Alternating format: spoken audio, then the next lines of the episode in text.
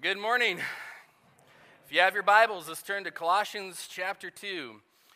Colossians chapter 2, as we jump back into our series in Colossians that we've titled Jesus, First Place in Everything. Colossians chapter 2. We're going to begin in verse 13 for some context and read through the end of the chapter. We'll focus our time this morning on verses 16 through 23. Colossians chapter 2, beginning in verse 13. And you, who were dead in your trespasses and the uncircumcision of your flesh, God made alive together with him, having forgiven us all our trespasses, by canceling the record of debt that stood against us with its legal demands this he set aside, nailing it to the cross. He disarmed the rulers and authorities and put them to open shame by triumphing over them in him. Therefore, let no one pass judgment on you in questions of food and drink, or with regard to a festival, or a new moon, or a Sabbath. These are a shadow of the things to come, but the substance belongs to Christ.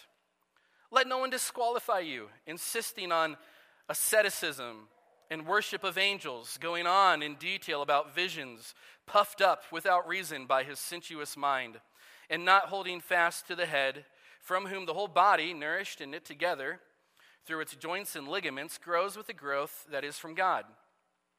If with Christ you died to the elemental spirits of the world, why, as if you were still alive in the world, do you submit to regulations?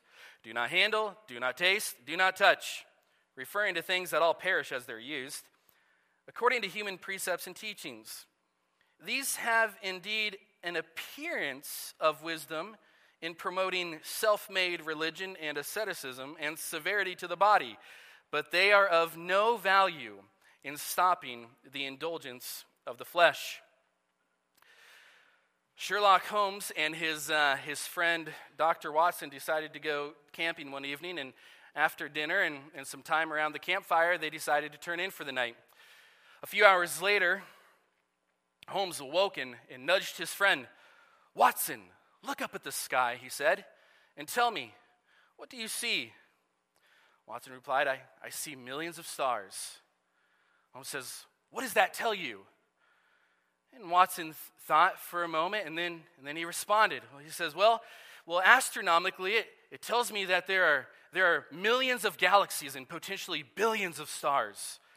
Astrologically, I observe that the sun is in Leo.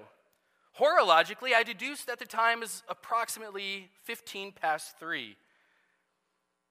Hor- uh, theologically, I can see that God is all powerful and that we are small and insignificant. Meteorologically, I perceive that we're going to have a pretty nice day tomorrow. What does it tell you, Holmes? To which Holmes replied, Watson, you fool, someone has stolen our tent.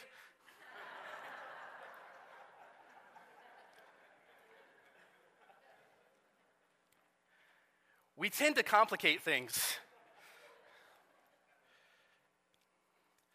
The Christian life is not complicated.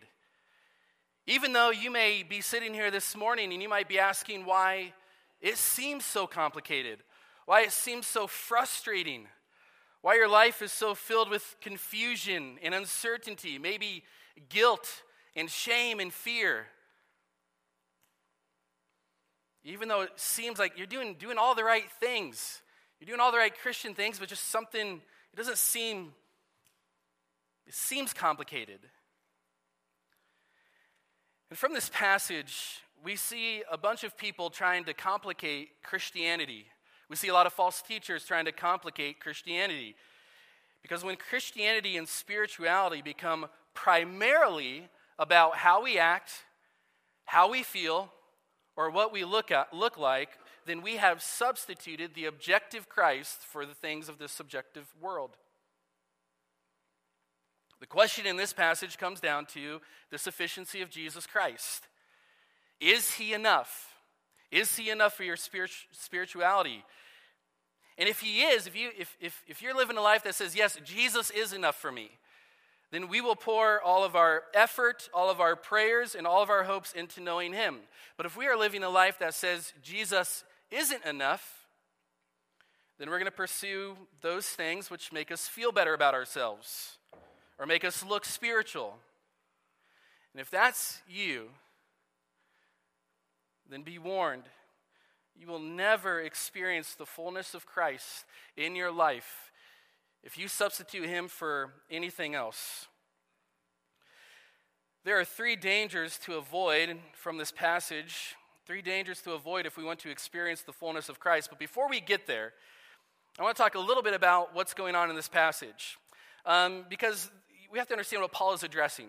We don't know exactly what the false teaching was. We don't exactly know what the Colossians were tempted to believe. It was this, it was this mixture of, of Jewish legalism, pagan mysticism, and a bunch of other worldly philosophies kind of bundled into this one big package and, and, and given to the people. It was, a, it was syncretic, it was synchronized, it was all this stuff just put together from a bunch of different places and a bunch of different ideas.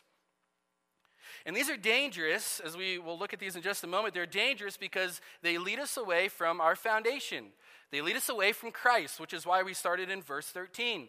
These things lead us away from that which Christ has accomplished for us through his death and resurrection. And so we have to keep that in mind as we, as we look at these three dangers to avoid. If you want to experience the fullness of Christ in your life, in your life, here are three dangers to avoid. Let's get right into it. Number one, legalism. And the problem here with legalism is it has no substance, as we see in verses 16 and 17. Now, human nature thrives on religious duties. I am a recovering legalist. Legalists inflate their ego. Legalists like to stand in superiority, over others because of their own religious accomplishments. And legalism is a slave master, and it'll keep a Christian in joyless bondage. And so the Colossians are being told that in order to be, in verses 16 and 17, that in order to be a part of God's people, they had to submit to a program of spiritual development apart from Christ. That's legalism. And so, who was in for God's people and who was on the outside was determined by adherence to man made rules. Now, notice, it was man made rules that stemmed from the law of God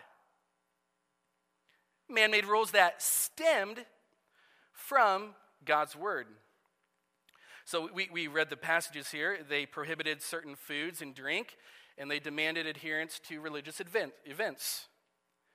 So we do have to understand a little bit of the Old Testament here because there were, if you remember back in Leviticus chapter 11, there were certain foods that God declared unclean.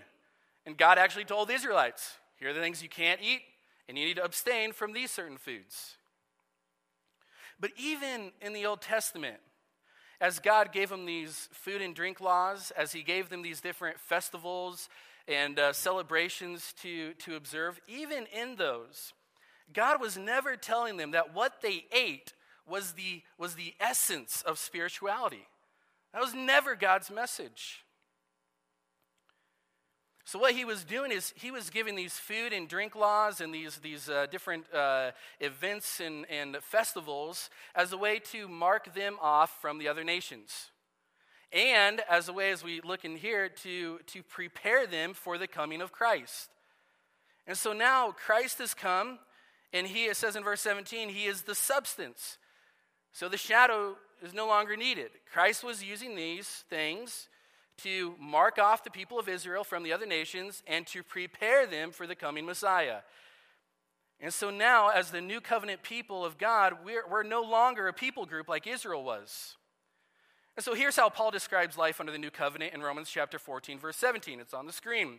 For the kingdom of God is not a matter of eating and drinking, but of righteousness and peace and joy in the Holy Spirit. So the Jewish regulations were a temporary design for a specific time period. And so they had these food and drinks. Uh, they had these different weekly, monthly, uh, yearly, monthly, and weekly festivals and things. Again, markers for who, who are the people of God? Who is Israel? Who is the, the people group that God has chosen to be his own? Now, here's what I want to emphasize, and here's what you need to understand. Now, the contrast that Paul is making here is not between whether or not God has expectations for his people today.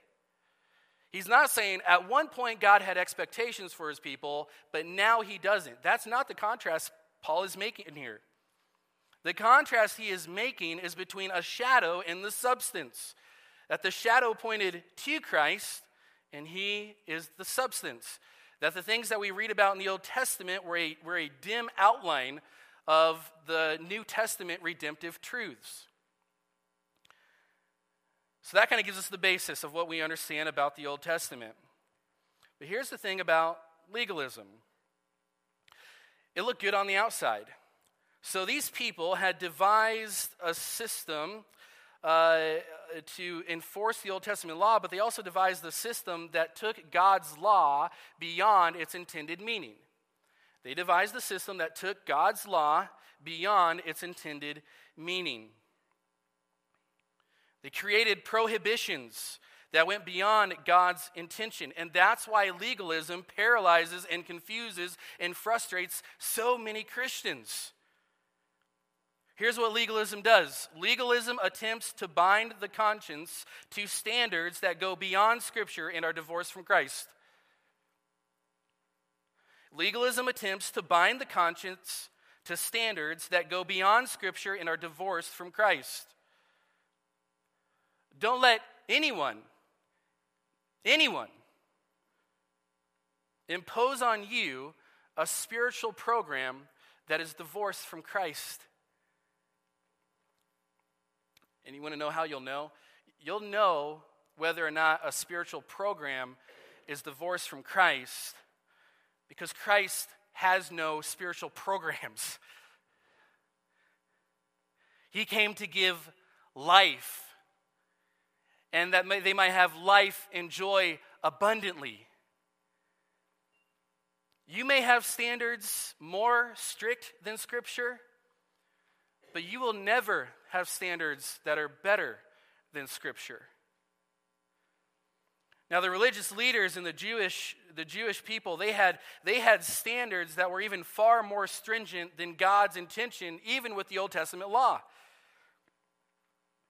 And so they took God's law from the Old Covenant given on Sinai on food and drink, how you dressed, and what, and what you did on, on what certain things you did on certain days. And they made that, these, these extra things that went beyond the purpose of God's law, and they made that the measurement for spirituality. And it's the same today. The legalist says Christ plus works equals either salvation or even growth in Christ. If you want to grow in Christ, you need Him, but you need, you need, you need all this extra stuff. But it's deceptive. Because here's why Christians and non Christians alike can adhere to man made rules and religious duties. There's no difference between a Christian and a non Christian when it comes to just simply the adherence to man made rules. Our hearts love performance based Christianity because it's something we can do. It's something that we can do and something we can brag about. It's something that we can show off. It's about our accomplishments and our, and our spirituality, our perceived spirituality. Legalism prioritizes duties owed to man over duties owed to God.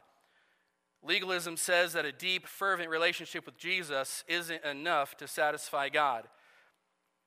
And there's a couple illustrations we get in the New Testament, and we won't take time to turn there, but one is the rich young ruler in Matthew chapter 19. Remember what he came to Jesus?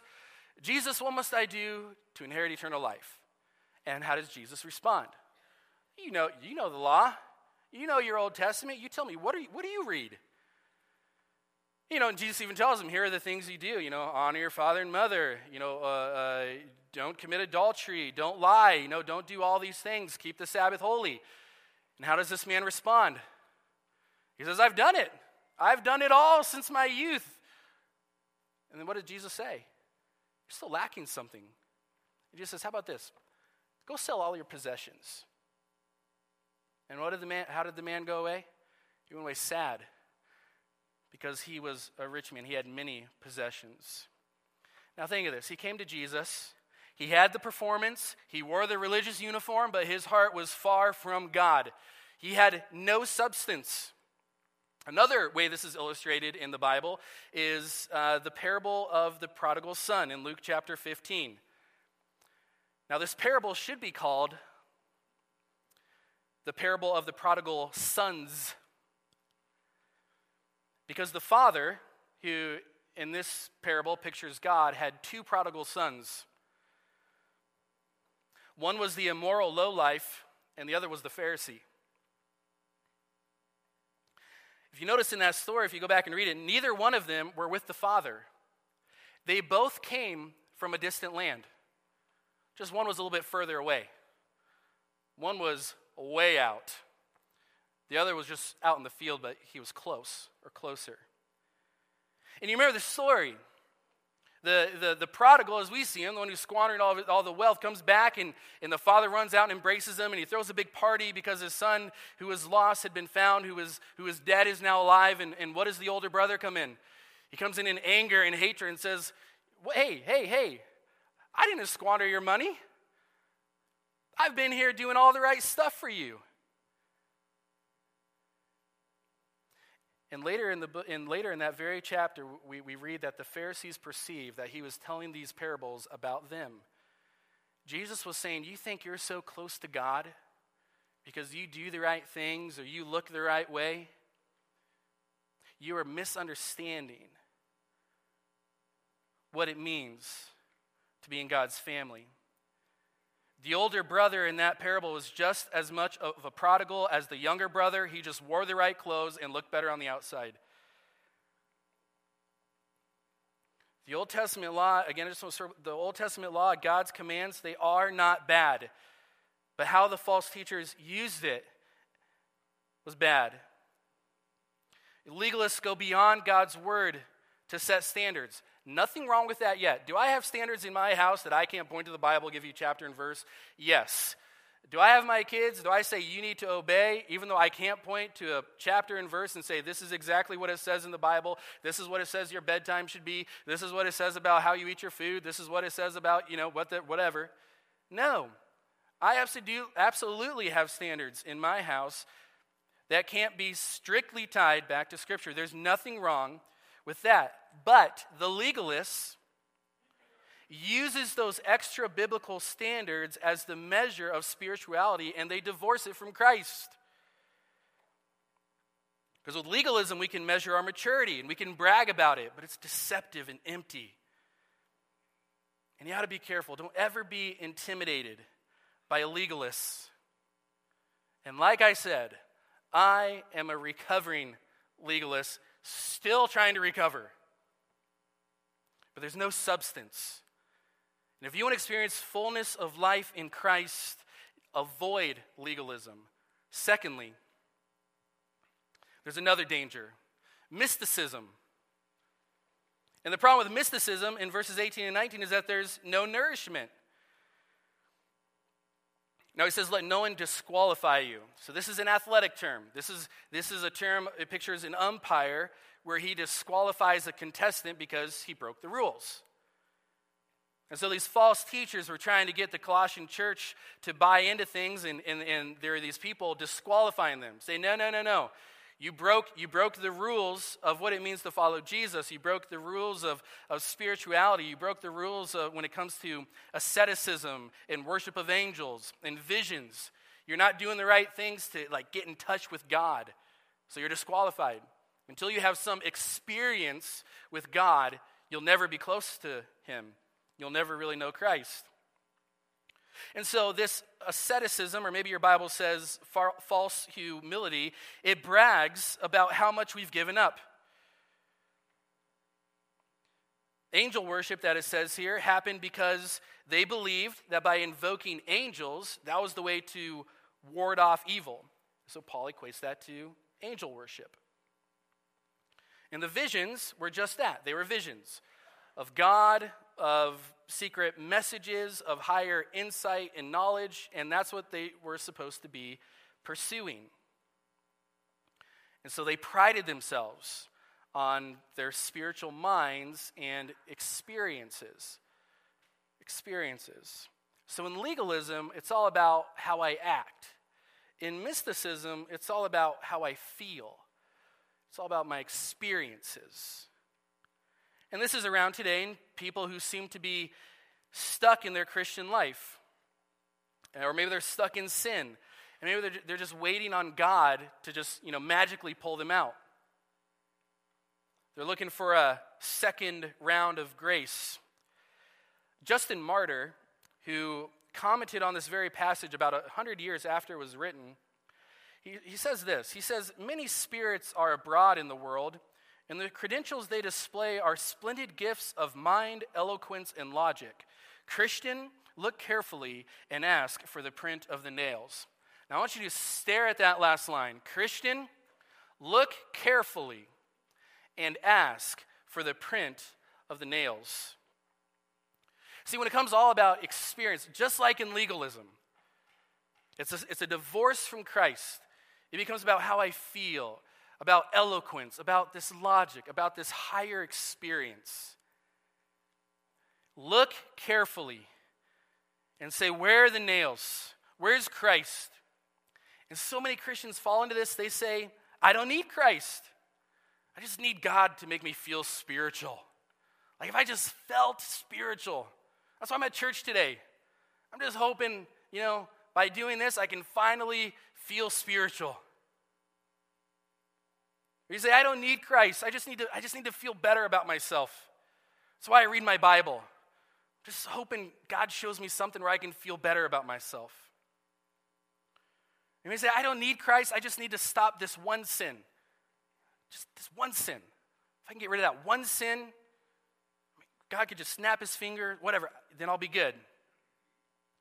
Or I don't need Christ. I just need, I just need some, if I just had some dramatic experience with an angel or some other otherworldly spiritual encounter, I mean, that, that's what I need to get me feeling right. And what Paul is saying here is you need Christ. You need Christ. I mean, angel worship, one, is prohibited in Scripture. Paul never paraded around the vision he had when he wrote to the Corinthians. And these people have this false humility. Notice it's, it's puffed up without reason. It's kind of like kind of like going around and saying, "I am the most humble person I know. I am so humble. You should all bow at the feet of my humility." That's what they were doing. And the same goes for today, where mysticism is all about emotions and experience.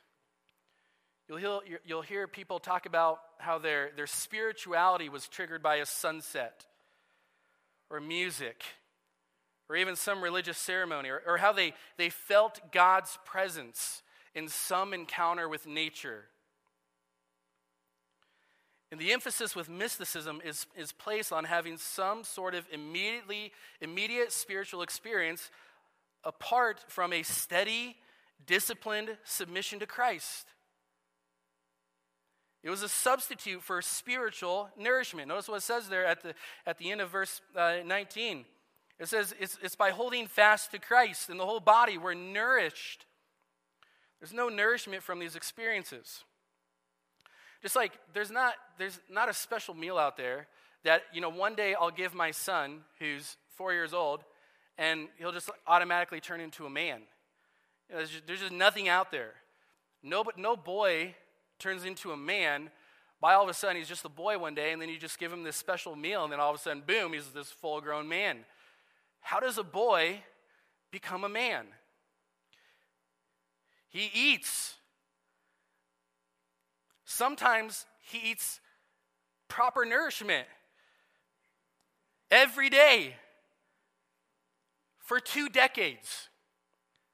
And then he's fully grown. If you're caught in any sin and you just think, I am the most immature Christian, feast on Christ and nourish your soul with Him for the next two decades, and you will marvel at what God can do. Doesn't sound very exciting, does it? I'd rather God just maybe use a church service. You know, maybe just I showed up one Sunday and, you know, maybe He snaps His finger and boom, done. We can't have the attitude. Remember that old commercial? Finish it for me. It's my money and I need it now, right? You just call JG Wentworth, 875, I can't remember now. Uh, but you just call JG Wentworth. It's my money and I need it now, right? It's my spirituality and I need it now, God. Let me call you up. That's, that's the attitude of so many Christians. It's my life, it's my maturity, and I need it now. Feast on Christ for decades, and God will turn you into a man or woman after the very heart of Jesus. We must hold fast to the head. We have to draw our spiritual nourishment from, men, from them, from Him. And it even talks about here the whole body nourished and knit together through its joints and ligaments. We, we have the body of Christ here, the church, people using their spiritual gift to serve one another. And we're drawing on the spiritual nourishment through the Bible, through prayer and worship. And the false teachers were trying to get them away from Christ. That makes weak Christians. Weak Christians are those whose spirituality is measured by rigid rules and nourished by emotional experiences. That's a weak Christian. Weak Christians are the ones who are separate from Christ. So we can't be driven only by experiences. And yes, there were men and women in the Bible who had an encounter with God and it changed their lives. And guess what? If you encounter God through His Word, it should change your life. But what's going on here, and, and yes, emotions are very much a part of the Christian life. Jesus was one of the most emotional people ever to walk this earth. He experienced every single emotion fuller and deeper than you and I ever will. But it always came from truth, it was always based on truth. And these mystics are saying there's something more, there's something better, there's something easier, there's something quicker. It's intolerant of sound biblical exegesis and steady discipline. And they look for visions and experiences outside of Christ. They're more concerned with sermons that they hear, giving them an emotional experience than drawing them near to Christ. Emotions must always follow truth. The, the emotions of Jesus always followed truth. They cannot be the means of truth. Now, here's a phrase mystics will use most often The Lord told me. Have you ever said that? Just, the Lord told me I should tell you something. The Lord told me I should do something. Even some pastors use this phrase to coerce people out of money. You know, we have the example of the wacko televangelist Kenneth Copeland where he told his church that they needed to give him millions of dollars to buy a new jet since, quote, you can't talk to God on a normal plane. You know, there it is. If in order I can I can't I can't talk to God, I've got too many people around me, you know? And so if I want to have this relationship with God, then you need to give me millions of dollars. Jesse Duplantis, another wacko, said that God told him he needed a plane, quote, in one of the greatest statements the Lord ever told me. Imagine that. The greatest statement the Lord ever told him was that he needed a new plane. He goes on to say, um, where he says, God said, Jesse, you want to come up here where I'm at? Duplantis responded to God, What do you mean? To which God allegedly said, I want you to believe in me for a Falcon 7X. So I said, Okay. But the first thing I thought of, well, how am I going to pay for it? And guess how he paid for it. He went in front of the church and said, I had an experience with God, and here's what God, God the Lord, told me. And you might say those are extreme examples, but we can fall for it. And we can fall for people's experiences and pursue the same if we're not connected to Christ. There is no higher life. There's no higher life. There is Christ and Him crucified and the fullness of life that comes through Him. That's what there is. Beware. Beware of those times you feel close to God when you're disconnected from Christ. Beware of visions. If you go through the Bible, visions did not leave people with warm fuzzies. Go through the book of Daniel. Every time he had a vision, he got sick, he got knocked out, he got terrified. He wanted them to stop. Isaiah, the same way. He had a vision and he fell on his face. We don't see that today. Nobody who's had a vision of heaven, a visit to heaven, a visit to hell, or whatever. Nobody's falling on their face. They're making money. Legalism is about how I act. Mysticism is about how I feel, but there's one final danger we need to look at, and that's asceticism. That's in verses 20 to 23. It's similar to, similar to legalism, but the problem with asceticism is there's no value. So he says you've died. He says, if with Christ you died to the elemental spirits of the world, why are you still submitting to worldly regulations? What he's saying is there's no need to be ruled by anything other than Christ. Every Christian has died to this world, and asceticism, which, like I said, is, is similar to legalism, betrays true holiness by dealing only with the physical. Asceticism is rigorous self denial. And normally it's rigorous self denial in order to earn God's favor or forgiveness. And so before the great reformer Martin Luther was converted, he pursued this very lifestyle. And he tried to earn God's favor. And he, he wrote about his experience. Listen to this. He said, I tortured myself with prayer, fasting, vigils, and freezing. Literal freezing. He said, The frost alone might have killed me. What else did I seek by doing this but God, who was supposed to note my strict observance uh, of the monastic order in my austere life? So, what he's, I was pursuing God. God was supposed to take note. He says, I constantly walked in a dream and lived in real idolatry, for I did not believe in Christ. I regarded him only as a severe and terrible judge portrayed as seated on a rainbow. And elsewhere he would write, he said, When I was a monk, I wearied myself greatly for almost 15 years with daily sacrifice, tortured myself with fastings, vigils, prayers, and other very rigorous work. I earnestly thought to acquire righteousness by my works. They just they don't work.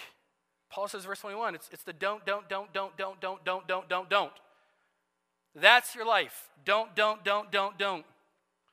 And the ascetic tries to accomplish in the flesh what only Christ can accomplish. They base their life off of heartless commands and even beat themselves up for transgressing their own strict rules. Can I encourage you? If you have a, if you have a habit of cussing yourself out, when you look at how inadequate you are. If you have a habit of hurting yourself because you don't live up to the standards you think you should be living up to, I want to encourage you. If you're in Christ, if you're in Christ, you don't need to appease God. You are free to enjoy the benefits that Christ has won for you in his death. A life of rigorous self denial and even self harm is not the plan that God has for you to grow spiritually. Yes, there is a thing as, as godly self denial. Many missionaries and Christians go without, but they don't do it to gain God's favor, or they don't do it to gain spirituality. They do it out of love for Christ. Listen, for those of you who feel like you're just the scum of the earth and you feel like God is standing over you in judgment, even though you know Christ and you believe in Him, God knew who He was saving when He saved you. The reason God will never turn His back on you is because He already turned His back on Christ. And if you're in Christ, you don't have to harm yourself, beat yourself up, cuss yourself out. God is not ashamed to be your father. For freedom, Christ has set you free, so don't submit again to a yoke of slavery. Galatians 5 1. We look holy, don't we? It's like Matthew 6, verse 16 says, where Jesus is warning, he says, When you fast, don't look gloomy like the hypocrites they disfigure their faces with their fasting so they can be seen by others. That's their reward. You realize he just said their reward is that they look really dumb. That's what he said. That's what he said. I just noticed that. That was insight I just got. Uh, but when you fast, anoint your head and wash your face, that your fasting may not be seen by others, but by your Father who sees in secret. And your Father who sees in secret will reward you. This is all essentially self worship. The Christian life is all about, first off, new desires. And when a sinner is truly converted, they're made a new creation and those new desires, and that's what makes them pursue Christ. Notice the very last phrase here it says this, this, this religion, this asceticism, and even severity to the body says it looks good, but they are of no value in stopping the indulgence of the flesh. As a matter of fact, we could argue it feeds the indulgence of the flesh. When we don't see the beauty of Christ, we're going to pursue the petty. Our flesh loves the petty, the worldly, the sinful. And your flesh can be conquered only by Christ and nothing else. If you're in here this morning and you don't know Jesus as your Savior, this is what you can go to. You can go to legalism and mysticism and asceticism and try to find out all these ways to, to find God. No man, no man comes to the Father but by me, Jesus said. I am the way, the truth, and the life. Come to Jesus. Believe that he died and rose again for you, and you will be saved. Legalism is concerned about how I act, but it has no substance. Mysticism is concerned about how I feel, but offers no nourishment. Asceticism is concerned about how I look, but carries no value. Christianity is concerned about who I am in Christ and offers fullness of life. Which life are you living? Let's pray. Father, I pray she would just, just draw us close to Christ. Death no longer has its grip on us. Legalism, mysticism, asceticism, they no longer have their grip on us. So, Lord, loosen the grip that so easily pulls us away from Christ. And Lord, may our lives be all about who we are in Christ and the fullness of life you offer. In Jesus' name, amen.